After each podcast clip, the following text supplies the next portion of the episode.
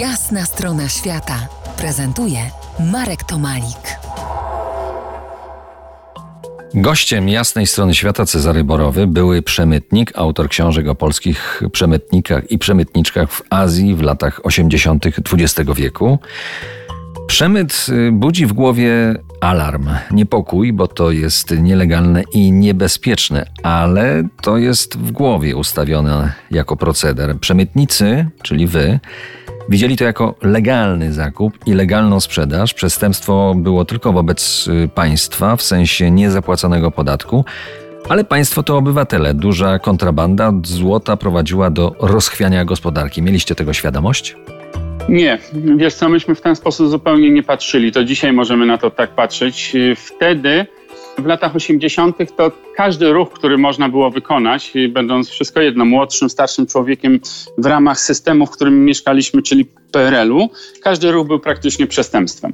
Czyli je, jeżeli chciałoby się żyć wtedy zgodnie z przepisami prawa, no to należało się pogodzić po prostu z tą pensją 20 dolarów i już miesięcznie. Jeżeli pojechałeś zbierać, e, nie wiem, truskawki albo pracować na budowie w Londynie, no to robiłeś to nielegalnie, no to prowadziłeś do rozchwiania tamtego rynku. Wiesz, jak już zaczynasz postrzegać świat, że wszystkie możliwości, które ciebie, no wszystkie są nielegalne, no to już kolejne już jest obojętne, no. Wiadomo, że chcesz coś zrobić, to musisz łamać prawo, no tak, takie, taka była jakby powszechna świadomość y, nie tylko wśród y, nas, ale wśród y, jakby Polaków mieszkających w kraju. Cezary, powiedz na jakich trasach polskie studentki przemycały złoto?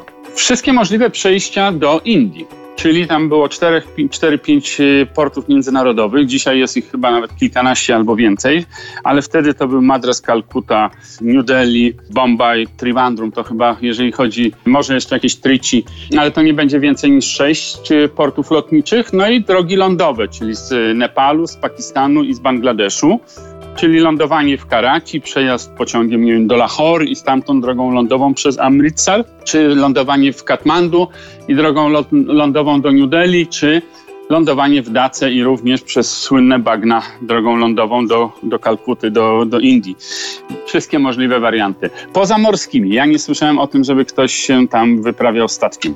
Ale z naszych kolegów, bo, bo to inni być może.